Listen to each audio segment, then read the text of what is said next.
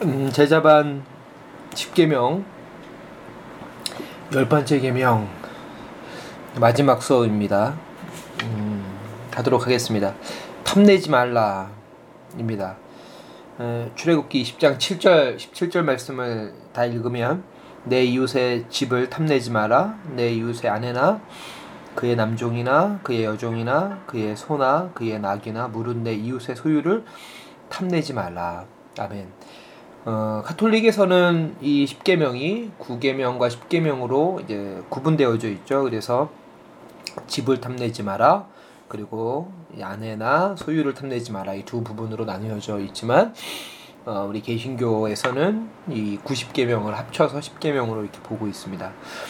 음, 저는 10계명의 부제를 욕망의 무질서가 아닌 사랑의 질서라고 이렇게 정해 보았고요. 어, 여기서 탐내다라고 하는 단어가 두 번 반복되죠. 집을 탐내지 마라, 소유를 탐내지 마라라고 이제 두 번 반복이 되는데 이 탐내다라고 하는 히브리어 단어는 하마드라고 하는 단어이고 그 뜻은 바라다, 선망하다, 그리고 기뻐하다, 즐거워하다, 매우 귀한 그리고 기쁜, 바람직한 이런 뜻이 있습니다. 그래서 저는 어, 10계명의 결론이자 열 번째 계명의 결론으로서 어, 이 10계명을 이해합니다. 그러니까 이 10계명을 열 번째 계명을 10계명 전체의 어떤 결론으로 어, 하나님을 하마디의 대상이 너의 하마디의 대상이 하나님이 되게 해라. 하나님을 하마드 해라.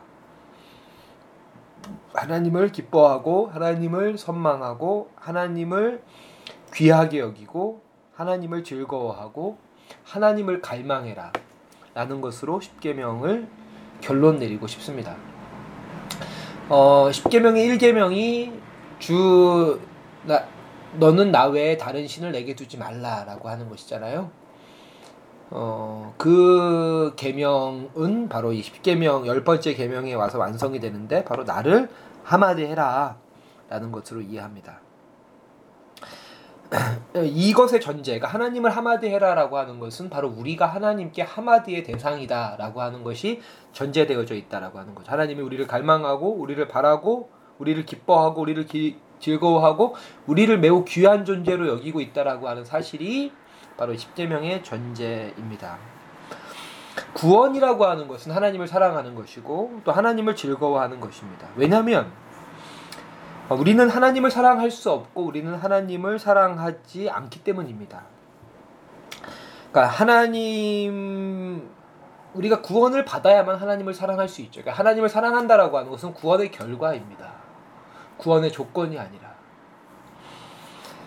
어, 그러니까 애굽의 종되었던 애, 출애굽기 20장 1절 2절에 그러니까 20계명의 어떤 이런 서론이 나와 있는데 그 서론의 내용은 나 여호와는 내가 애굽의 종되었을 때 구원하여 낸 여호와다라고 되어져 있잖아요. 즉 애굽의 종된 삶이라고 하는 것은 하마드의 대상이 하나님이 아니라고 하는 것이죠. 그러니까 헛된 것을 하마드 하는 것이 바로 애굽의 종된 삶이라고 하는 것입니다. 그것을 하마드 하는 경우에는 그 삶에는 만족과 기쁨이라고 하는 것이 없죠. 어거스틴의 이야기 이 뒤에 그 나와 있는데요. 어, 몇 페이지입니까? 5페이지 왼쪽 위에 보면 오 주님 주님은 주님 자신을 위해 우리를 창조하셨기에 우리가 주님 안에서 쉼을 얻기 전까지는 우리에게 진정한 쉼이란 존재하지 않습니다라고 하는 어거스틴의 고백처럼 어, 우리가 하나님이 우리를 창조하셨기 때문에 우리는 하나님만으로 진정한 만족과 진정한 기쁨을 얻을 수 있죠. 그러니까 하나님이 아닌 것을 하마드 할 경우에 우리는 끝없는 어, 이 공허함 속에 살아갈 수밖에 없습니다. 이사야서 55장 말씀에 보면 이런 말씀이 있죠. 역시 프린트에 나와 있는데요. 이사야서 55장 5페이지 아래 5페이지 왼쪽 중간에 오라 너희는 너희 목마른 자들아 물로 나와라 돈 없는 자도 오라 너희는 와서 사 먹되 돈 없이 값 없이 와서 포도주와 젖을 사라. 너희가 어찌하여 양식 아닌 것을 위하여 은을 달아주며 배부르게 하지 못할 것을 위하여 수고하느냐? 배부르게 하지 못할 것을 위해 수고하느냐? Why your labor on what does not save 세티 satisfy죠. satisfy 만족하지 못하게 되는 것을 위해서 레이벌 고생하느냐라고 이야기하십니다. 그러니까 바로 그게 우리가 하나님께 구원 받기 전의 삶이라고 하는 것이죠. 그 끝없는 악순환. 우리를 충족시켜 주지 못하는 것에 대한 하마드. 속에서의 어떤 그 어, 뭡니까? 예, 그 충족될 수 없는 획, 획득의 과정을 되풀이하는 것이 바로 우리의 삶이었다라고 하는 것이죠. 하나님이 바로 거기서 우리를 구원해 주셔서 참된 하마드의 대상인 자신 그리고 자신이 창조한 이웃들을 우리들에게 비로소 이웃들을 향해서 눈을 뜨게 해 주시는 것이다라고 할 수가 있습니다. 이 10계명을 보면 얼핏 7계명, 가늠하지 말라, 8계명, 도둑질하지 말라를 반복하고 있는 것 같죠? 집을 탐내지 마라, 소유를 탐내지 마라, 아내를 탐내지 마라 이렇게 나와 있으니까요. 마치 7계명에 가늠하지 말라, 8계명에 도둑질하지 말라를 반복하는 것 같지만 이 10계명은 조금 더 그 계명의 근, 근원적인 의미를 우리들에게 밝혀주고 있는데 그것은 바로 행위 그 자체라기보다는 행위에 대한 어떤 선망과 기대까지도 이 계명 10계명이 우리에게 요구하는 바이다. 이 페이지 위에 증명할 수 있는 행위뿐 아니라 내적인 변화와 태도, 위험한 감정에도 주목을 하면서 생각과 양심의 문제를 다루고 있는 것이 바로 10계명이다라고 하는 것입니다. 즉 우리는 행, 행위 행동화된 어떤 것들만 죄라고 생각을 하지만 하나님은 우리 이면에 행동화되진 않았지만 우리 안에 충만한 어떤 갈망에 대해서도 지적을 하시고 어찌 본다면 우리의 행동이라고 하는 것은 그런 갈망의 표출 그런 갈망들이 누적된다면 그런 행동들이 밖으로 나올 수밖에 없고 설령 행동으로 나오지 않는다 할지라도 그 갈망만으로도 어떤 만족이 있을 수 있다는 거예요. 그 갈망 안에서의 어떤 쾌락 역시도 하나님은 그것을 죄악으로 보고 있다는 것이다. 현대 사회와의 욕망의 문제를 우리가 비교한다면 뭐 십계명 전체가 그렇죠. 부모를 공경하라 말도 안 되죠. 오늘날의 사회에서 부모를 어떻게 공경합니까? 그렇죠. 거기서 부모를 공경하라고 하는 것은 병약한 부모를 모셔라라고 하는 거거든요. 근데 오늘날에는 다 노인 요양원에 보내는 것이잖아요. 그리고 심지어 유럽은 이제 안락사까지도 점점점 확대되고 있고요. 6계명 살인하지 말라. 어떻게 지킵니까? 7계명. 간음하지 말라. 어, 오늘날에 뭐 예, 얼마나 많은 이 불륜과 또 성적인 타락들이 난무하고 8계명. 도둑질하지 말라. 자본주의 자체가 합법화된 도둑질이라고 할 수가 있는데 9계명. 거짓말하지 말라. 우리의 삶이 이 거짓 우리가 거짓말이라고 하는 행위를 하지 않는다 할지라도 우리의 삶의 기반 자체가 거짓일 수 있다, 있, 있다고 이야기하는데요. 그 십계명 역시도 어, 이 열 번째 계명 역시도 오늘날의 수많은 논란을 일으키는 계명이라고 하는 것이죠. 왜냐하면 욕망이라고 하는 것은 자본주의의 기본이기 때문에 그렇습니다. 경제학자 에덤 스미스 자본주의를 만든 사람이죠. 더 많은 재산과 더 많은 인정과 더 높은 지위에 대한 욕구와 욕망이 인간에게 가장 중요한 동기다라고 이야기합니다. 그리고 이 욕구를 통해서 인류는 진보하게 된다. 욕구가 없는 사람은 창조적일 수 없고 부지런할 수 없고 의지를 관철할 수 없다라고 하는 것이죠. 사랑에 빠진 사람은 자신의 꿈에 다다르기 위해 자신이 열망하는 여성이나 갈망하는 남성을 소유하기 위해서 믿을 수 없는 것을 해내는 어떤 초인적인 능력을 발휘하죠. 사업가는 경쟁 경쟁 회사로부터 고객을 빼앗거나 자신의 고객을 지키기 위한 동기에서 온갖 창의력들이 발휘되고 그리고 이 경쟁이 없다면 1등이 되려고 하는 욕심이 없다면 성, 최고의 성과를 올리려는 욕심이나 유명해지려는 욕심이나 부자가 되려고 하는 욕심이 없다면 기술, 의학, 학문, 경제 그리고 사회의 진보도 없을 것이다. 그래서 이본 십계명은 자본주의 사회 속에서 이렇게 읽어야 된다. 이웃의 재산을 욕심내야 된다. 라고 읽는 것이 더 자연스럽다라고 하는 것이죠. 역사상 현재까지 가장 성공한 경제 체제인 이 자본주의는 자유 경쟁과 사적 이익 추구를 보장하는 그러니까 사적인 이익 추구, 그러니까 이익에 대한 갈망과 욕망을 보장하는 체제라고 하는 것이죠. 그리고 어찌 본다면 바로 이러한 경제 체제를 창안한 사상가들의 사상이 옳았죠. 현재까지로 봤을 때. 개인의 욕망을 억제했던 이 공산주의 경제 체제는 실패했기 때문입니다. 그렇지만 그렇지만 우리가 반드시 명심해야 되는 것은 욕심은 절제를 모른다라고 하는 것입니다. 지켜야 할 도와 넘어 넘지 말아야 할 선을 넘어서는 강한 충동과 자극이 그 탐욕 안에 욕심 안에 욕망 안에 내재돼 있다. 탐욕은 다른 사람의 생존 기반을 빼앗고 손에 넣을 수 있는 것이라면 인간의 것이든 자연의 것이든 모두 가로채는 습성을 갖고 있다라고 하는 것이죠. 그래서 탐욕은 폭력이나 살인도 서슴치 않는다. 세월호 사고 같은 것이 대표적이죠. 예. 304명의 그 죽음은 돈에 대한 권력에 대한 수많은 탐욕들이 켜켜이 쌓인 그 결과로서 일어난 우연한 사고가 아니라 어, 이거는 하나의 의도된 사건이라고도 할 수 있을 만큼 우연과 의도 사이의 어떤 지점 속에서 세월호 사고의 진실을 물론 뭐 박근혜 정부가 304명을 죽이기 위해 이 사고를 일으킨 것은 물론 아니지만 그 우연과 의도 사이에 어떤 지점이 있다라고 하는 것이고 그 우연 역시도 오늘날에 교통사고가 많이 일어나잖아요. 물론 우연한 사고들이 대부분이겠지만 그 근원적인 이유들을 우리가 끊임없이 파고 가다 보면 인간의 더 편하고자 하는 욕망, 더 빠르고자 하는 욕망들의 결과들이 아닌가. 탐욕은 인간의 눈을 멀게 하는 것이죠. 탐욕에 눈이 먼 사람은 자신이 탐욕에 빠져 있다는 사실 자체를 모릅니다. 탐욕이 나를 지배하고 있다는 사실 자체를 모릅니다. 이미 먹고 살 만큼 충분히 갖고 있음에도 불구하고 자신에게는 훨씬 높은 연봉의 인상을 요구하고 최저 생계비로 살아가는 사람들에게는 동결을 요구하거나 또는 낮은 인상만을 허용할 뿐이죠. 지금도 2018년 최저임금위원회의 이 회담 내용들을 보면 음. 노동 사용자 측, 그러니까 경영계 측이 마지막으로 한 것까지 포함하면 한 200원 정도 오른 것이고요. 작년보다.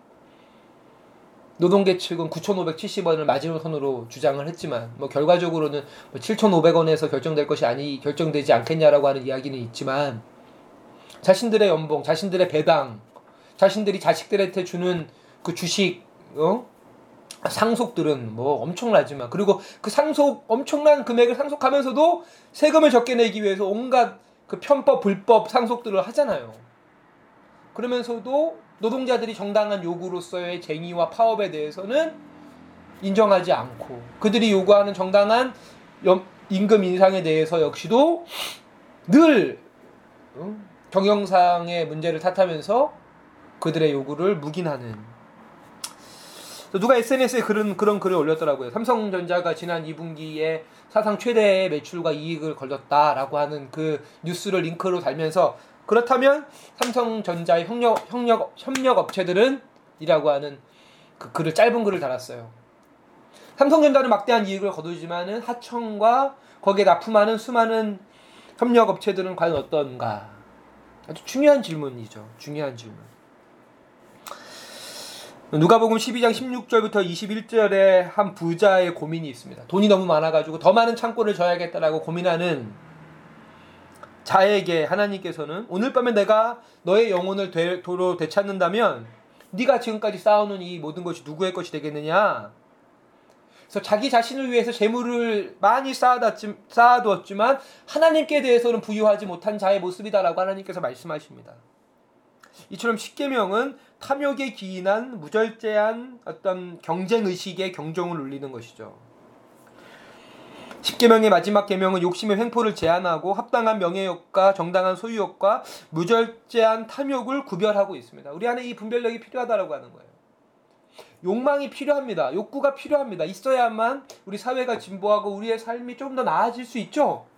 하지만 그것과 무절제한 탐욕 사이에 어떤 일정한 선에, 선에 대해서 우리가 인식을 할 수 있어야 된다라고 하는 것이죠. 이러한 부자들의 탐욕은 국가의 헌법조차도 무력하게 만듭니다. 뭐 국정농단이라고 하는 게 바로 그런 것 아니겠어요? 박근혜와 삼성이 힘을 모아서 어, 정말 국정을 농단한 결과이죠. 국민연금을 국민들의 노후 자금인 국민연금을 가져다가 이재용의 삼성 지배력 을 강화하기 위한 어, 자금으로 국민연금을 함부로 사용하고 어, 그리고 삼성전자의 주주들에게 배당해야 된 돈을 가지고 정유라에게 비싼 말을 사주는 이런 식의 것들. 국가의 헌법조차도 이 자본주의 체제의 어떤 공정한 경쟁의 룰조차도 무력하게 만들어 버린다라고 하는 것이죠. 무절제한 탐욕을 제한하고 통제하는 기관이 없다면 강자의 주먹이 지배하는 상황에 도달할 것이고 무절제한 탐욕은 약자를 보호하는 법률을 무력화시켜서 파괴적인 힘이 될 것이다. 개인의 소유에 대한 국민의 탐욕을 통제할 수 있는 법률과 공권력이 필요하고 이는 적극적으로 작동해야 된다. 문재인 정부 들어서 재벌 저격수라고 불리는 두 명의 대학 교수 김상조 그리고 또 누굽니까 장하성이라고 하는 사람이 공정거래위원장과 청와대 수석으로 입성한 점은 그런 면에서 아주 반가운 일이고 실제로 어, 김상조 공정거래위원장이 뭐 종근당이라든지 BBQ라든지 하림이라든지 또는 면세점 사업권 등등과 같은 어, 재벌들의 불공정 관행에 대해서 어, 아주 이제 결코 자시하지 않겠다라고 하는 그런 청와대와 또 공정거래위원회와 뭐 재경부 등등의 검찰 등등의 움직임들이 보여서 다행이라고 생각이 됩니다. 힘없는 국민들은 자신들을 보호해주는 법, 적 장치에 대한 지식도 없을 뿐 아니라 설령 안다 그래도 해고나 여타 피해가 두려워서 자신의 정당한 요구를 스스로 묵살하고 법적 소송으로 이어진다 그래도 대기업과 어떻게 그 긴 시간 소송 그 시간과 소송 비용을 어떻게 감당할 수 있겠어요? 하지만 이 개명은 더욱더 근본적으로 그런 공권력과 기관과 조직에 의한 권력 탐욕의 억제가 아니라 궁극적으로는 우리 근원적인 내부의 어, 어떤 탐욕에 대한 어, 자기 자신의 성찰과 깨달음이 이 계명의 가장 중요한 의미다라고 하는 것이죠. 탐욕에 빠진 사람 탐욕에 빠진 사람은 그 자신의 삶이 가장 불행해진다. 감사를 모르고 만족할 줄 모르고 심지어 자신의 삶조차도 낯설어진다라고 하는 것이죠.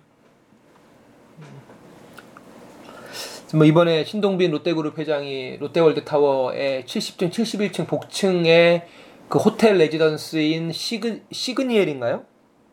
입주한다는 소식 뉴스가 있더라고요. 근데 그게 뭐 350평이고 평당 8천만 원이어서 가격으로 따지면 300억쯤 된다.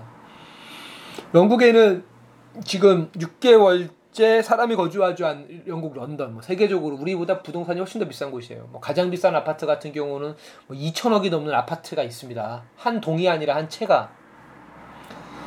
그 정도로 비싼 그 런던의 집값인데 20만 채 이상이 비어 있다는 거예요. 6개월 이상. 그렇죠? 그러면서도 이제 점점 노숙자가 증가하는 상황. 그 노숙자들이 그 빈집에 불법 점거해서 거주한다는 거예요. 그래서 여기서 우리가 철학적인 질문을 할 수 있죠. 소유권이 우선하냐, 거주권이 우선하냐라고 하는 거예요. 저희 교회가 이제 이렇게 관계를 갖고 있는 단체 중에 하나가 거주권 기독 연대라고 하는 단체와 관계를 갖는데 하나님이 인간에게 인간을 존엄하게 창조하셨죠. 우리 인간에게는 신성 불가침의 존엄함이 있습니다. 그 존엄함이라고 그 조, 거기서 존엄함이라고 하는 것은 어떤 가치나 신념의 차원에서가 아니라 실제적인 차원에서도 우리의 삶에서 구현돼야 되고 뭐 그런 것들이 뭐 최저 생계비라든지 최저 임금 이런 측에서도 반영이 돼야 되겠죠. 그리고 사람이 사람이 존재로서 태어난다면 그 사람에게 거주권이 있는 거 아니겠어요?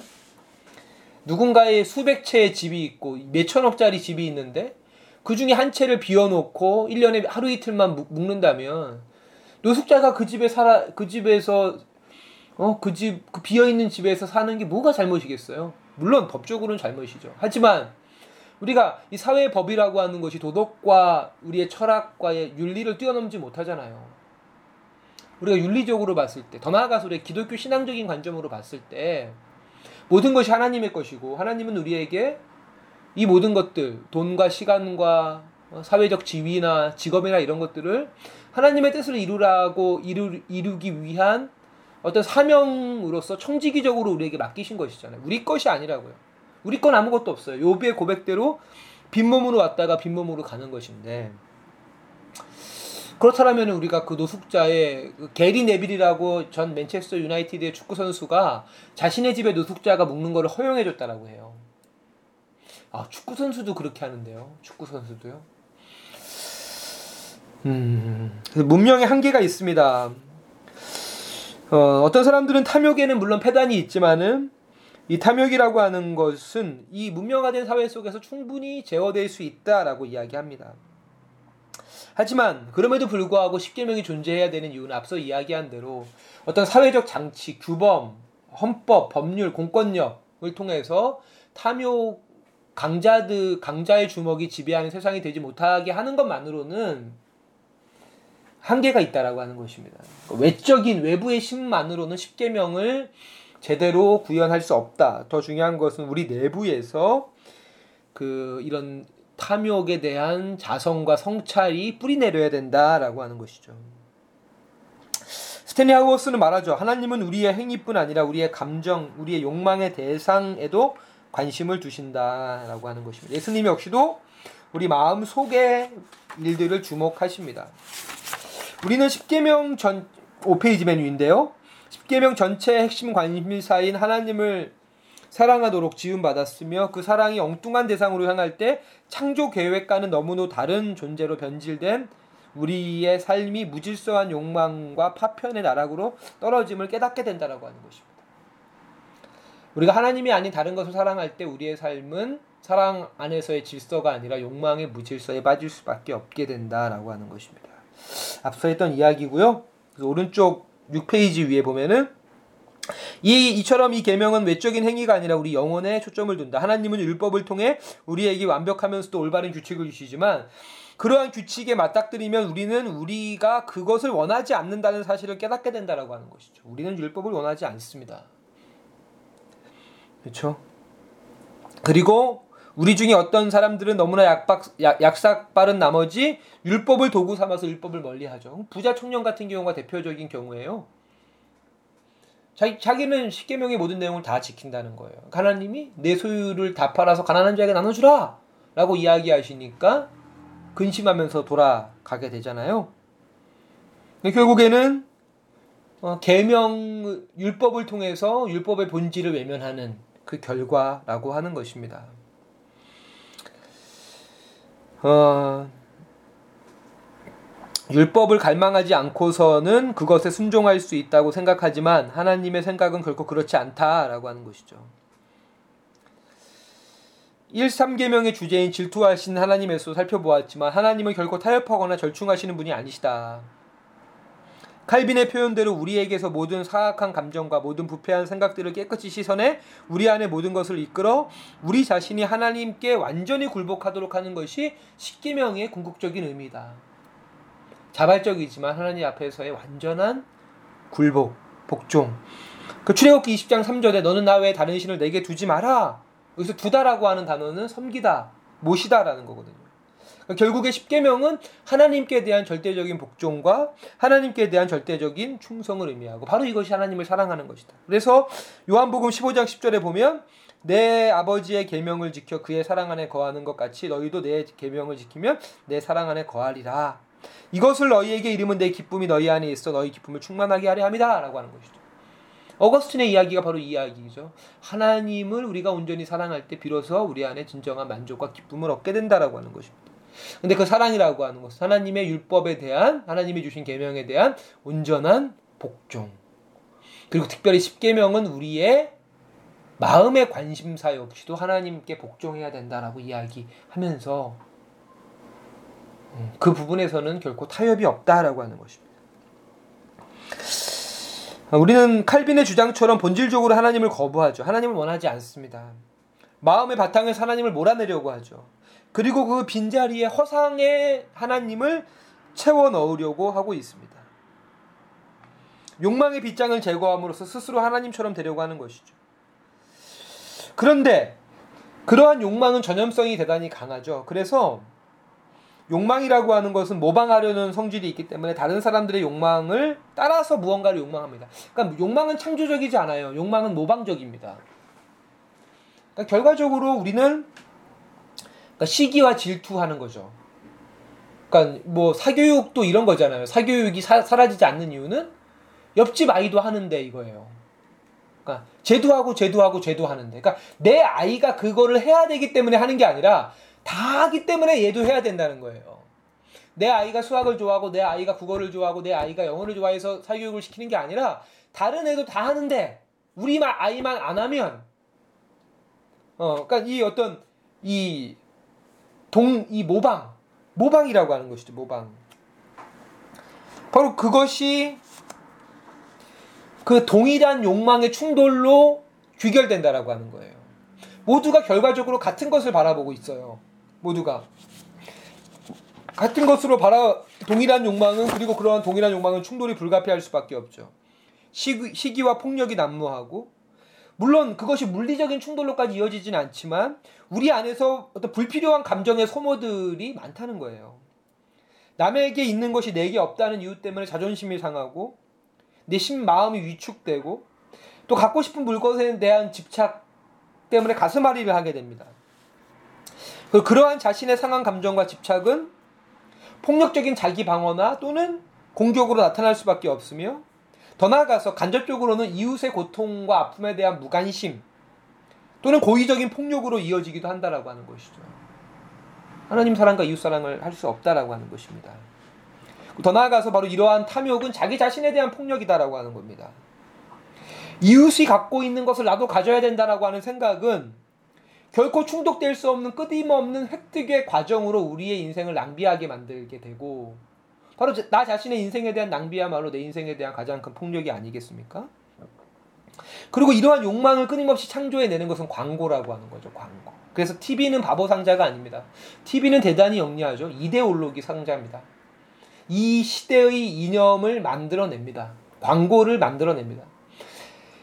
시편 121편에 보면 하나님은 주무시지도 않고 졸지도 않는다라고 되어져 있는데 TV가 그렇죠. TV는 주, 주무시지도 않고 졸지도 않습니다. 밤새 우리에게 우리 안에 욕망을 부추기고 욕망을 창조해 냅니다. 그리고 가장 문제는 그러한 욕망의 욕망 속에 살아가게 되면 내가 진짜 무엇을 원하는지를 모르게 된다라고 하는 거죠. 그러니까 진정한 갈망에 갈, 내가 진짜 무엇을 원하는지 모르는 그래서 앞서도 이야, 이야기했지만 노트컵을 푸는 낯선 자아라고 내 자신이 낯설어지는 거예요. 내가 누군지를 모르겠는 거예요. 내가 나를 다른 말로 자아의 실종이라고 할 수가 있습니다. 그래서 십계명은 십계명의 모든 계명들은 결국 이 마지막 열 번째 계명을 순종할 수 있느냐에 따라서 나머지 계명을 순종할 수 있느냐의 여부가 결정된다라고 하는 거죠. 10계명에 대해 열 번째 계명에 대한 순종 없이 나머지 모든 계명을 준행하는 것은 불가능하다라고 하는 것입니다. 모든 계명들은 서로 연결되어져 있죠. 8페이지 제일 위에 우리는 먼저 새 차를 사고 싶어 하고 그 다음에 새 차에 걸맞는 배우자를 물색하고 그 다음에 우리가 바라던 대로 우리가 완벽한 부모라고 지켜 세워주는 자녀들을 필요로 하고 그 다음에 아이들이 홀딱 반할 만큼의 고분고분한 개가 필요하고 그 다음에 그 다음에 모든 계명들은 연결되어져 있다라고 하는 것이죠. 그 탐욕과 자녀를 학대하는 것은 연결되어져 있습니다. 탐욕과 7계명을 어기는 것은 연결되어져 있습니다. 탐욕과 살인하지 말라 당연히 연결되어져 있고 탐욕과 5계명도 연결되어져 있고 탐욕과 1계명도 연결되어져 있습니다. 탐욕은 질환이 아니라 죄이다라고 스탠리 하워스 성경은 이야기합니다. 물론 오늘날 탐욕을 쥐란이 오늘날은 뭐 죄는커녕 탐욕을 쥐란이라고도 부르지 않죠. 우리는 이러한 말을 싫어합니다. 우리가 살고 있는 세상은 탐욕을 야망, 혹은 가족을 부양하는 일, 혹은 출세하는 것, 보다 나은 삶을 위해 노력하는 것이라고 부르는 법을 체득하는 것이죠. 그나마 다행인 것은 이 탐욕이라고 하는 죄가 다, 달, 다른 모든 죄와 달리 눈에 띈다는 거예요. 이게 탐욕의 긍정적인 면이라고 스탠리 하우어스는 말합니다. 왜냐하면 탐욕은 탐욕의 기저에는 누군가한테 자랑하고 싶은 마음이 있잖아요. 그렇죠? 그게 탐욕의 기저이기 때문에. 음, 십계명과 성령 그리고 공동체 마지막입니다. 우리는 정말이지 눈만 뜨면 탐욕을 발동하라는 유혹에 끊임없이 시달린다. 제가 이제 성, 이 설교를 준비하거나 제자반을 준비할 때 보는 이 성경 사이트가 있어요. Holy Bible or.kr이라고 하는 사이트인데 거기도 가봐도 그 배너에 광고 배너에 명품 시계가 들어가 있어요. 저는 깜짝 놀랐어요. 성경 사이트에도 명품 시계 배너가 있어요. 근데 하필이면 이게 또 제자반 준비할 때여가지고. 그러니까 진짜 눈만 뜨면 우리의 탐욕을 발동하게 하는 유혹이 우리 주변에 난무하죠. 그러니까 우리의 의지로는 이 무질서한 욕망에서 벗어날 길이 없습니다. 우리는 우리의 본능적 탐심과 현, 현대 경제의 특징이라고 할 수 있는 탐욕의 탐욕을 집요하게 부추기는 이 세력과 맞서려면 교회라는 공동체가 필요하고 그래서 성령을 통해서 필요한 것을 적당하게 원하는 법을 터득한 사람들 사이에서 함께 사는 것 외에는 우리는 십계명을 준행할 수 없다라고 하는 것이죠. 필요한 것을 적당하게 원하는 법을 터득한 사람들 사이에 살아가는 것 외에는 십계명을 준행할 방법이 없고 그것은 성령을 통해서 가능한 것이다. 라고 이야기할 수 있습니다. 어, 9페이지 맨 아래 성도의 교제란 제로, 제로섬 게임이 없는 공동체를 가르친다. 도리어 각 사람의 은사가 합쳐져 온전한 공동체가 구성된다. 우리는 성령의 역사를 통해 우리 자신이 그러한 공동체의 지체가 되었다고 믿는다. 주일은 영원한 세계에 들어가는 리허설이다. 성만찬, 구원받은 사람의 새로운 축제의 본복이라고 이야기하죠. 성도의 교제는 우리가 성만찬에서 그리스도의 살과 피를 나눔으로써 이 세상을 향한 하나님의 선한 희생 제물이 될 때 가장 생생하게 드러난다. 그러한 희생을 통해 하나님은 우리의 무질서한 욕망의 종지부를 찍고자 서로를 희생시키는 악습에 철퇴를 가하신다. 주일 예배에서 가장 의미 있는 순간 중 하나는 성만찬에 참여하기 위해 재단 앞으로 나온 우리에게 교회가 손을 내밀어 성찬을 받으라고 말할 때이다. 우리가 그때 내미는 빈손은 우리가 가진 것이 없는 굶주린 그래서 열리고 가난한 마음이라는 상징이다. 교회는 우리를 꽉 부여잡고 움켜쥐었던 사람에게 은혜 가운데 받아들이는 사람으로 변모시킨다. 그렇죠? 무언가를 움켜주는 사람에서 무언가를 받아들이는 사람으로 변모시킨다.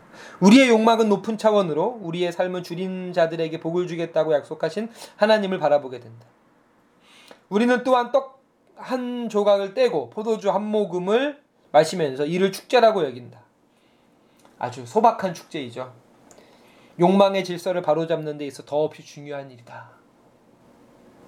단순하고 소박한 삶을 통해서 진정한 하늘나라의 구원을 나 혼자만이 아니라 더불어 함께 누리는 것이야말로 십계명의 본질이고 그것이야말로 십계명을 열 번째 계명을 지키는 길이다. 입니다. 예, 어, 1계명부터 10계명까지 내용들을 다 어, 마무리를 했습니다. 어, 뭐, 사실 1계명의 내용은 지금쯤이면 여러분 기억 속에 많이 가물가물해질 만큼 오래된 시간이 지나, 지났는데요. 어, 저에게는 아주 뜻깊은 시간이었습니다. 이 과정이. 어, 제 삶을 돌아보는 시간이었고 저희 공동체에 나아갈 길을 또 이렇게 한번 모색하는 또 기대하고 소망해보는 그런 시간이었습니다. 어, 스탠리 하우어워스라고 하는 신학자와 노트커 볼프라고 하는 신학자의 그 책을 기반으로 해서 루터의 대교리 문답, 칼빈의 기독교 강요 안에 있는 십계명 강해 그 외에도 어, 뭐 하이델, 하이델베르그 교리 문답이라든지 그다음에 성공회의 제임스 패커가 쓴 십계명에 대한 책들 그리고 월터 브루그만이 쓴 안식일은 저항이다 또 아브라함 헬셀이 쓴 안식이라고 하는 책들 어 뭐 예수의 정치학 프로테스탄트의 윤리와 자본주의의 정신 C.S. 루이스의 순전한 기독교 박두큰 목사님이 쓴 돈에서 해방된 교회 그리고 김영공 목사님이 쓴 주기도문 가장 위험한 기도 주기도 어 뭐 여러 책들을 이렇게 참고하면서 십계명의 내용들을 함께 살펴보았고요. 어, 저는 이것이 어, 우리 공동체의 존재 방식이 되기 원하고 그 안에서 우리 공동체 안에 있는 지체들뿐 아니라 우리 공동체가 앞으로 만나게 될 사람들이 십계명을 머리와 귀로만 배우는 것이 아니라 하나의 생생한 실체로서 보고 듣고 만지고 경험하는 그리고 그 안에 서 맛보는 진정한 기쁨, 하늘나라의 기쁨. 아까 이제 이야기한 대로 주일은 영원을 맛보는 리허설이다. 라는 이야기처럼 우리 공동체가 그런 공동체가 되기를 원합니다. 어, 다른 부분에서는 큰 꿈을 꾸지 않는데 뭐 우리 교회의 사이즈나 또 뭐 뭐 자녀들이라든지 뭐 저 자신의 명성 이런 거에 대해서는 큰 꿈을 꾸지 않는데 저는 저희 저의 교회 해사랑 교회 저 저 저희 교회 해사랑 교회에 대해서는 정말 큰 꿈을 꿉니다. 여기서 크다는 거는 big이 아니라 great죠, great. 정말 위대한. 진짜 십계명대로 살아가는 공동체. 음, 그리고 가족이라고 하는 울타리를 넘어서 서로에게 가족이 되는 공동체. 오늘 본대로 어, 이 가상의 관계 안에서 살아가는 이 시대 속에 정말 그 사람과 사람이 마주 대하며 살아가는 그 삶이 물론 힘들고 어렵지만 그 안에 진짜 기쁨이 있다라는 것을 보여주는 공동체. 부모를 공정하는 공동체, 어, 부부를 넘어서 공동체 지체들이 서로에 대해서 부부와 같은 그런 책임감을 갖고 있는 공동체. 그런 공동체. 무엇보다 하나님을,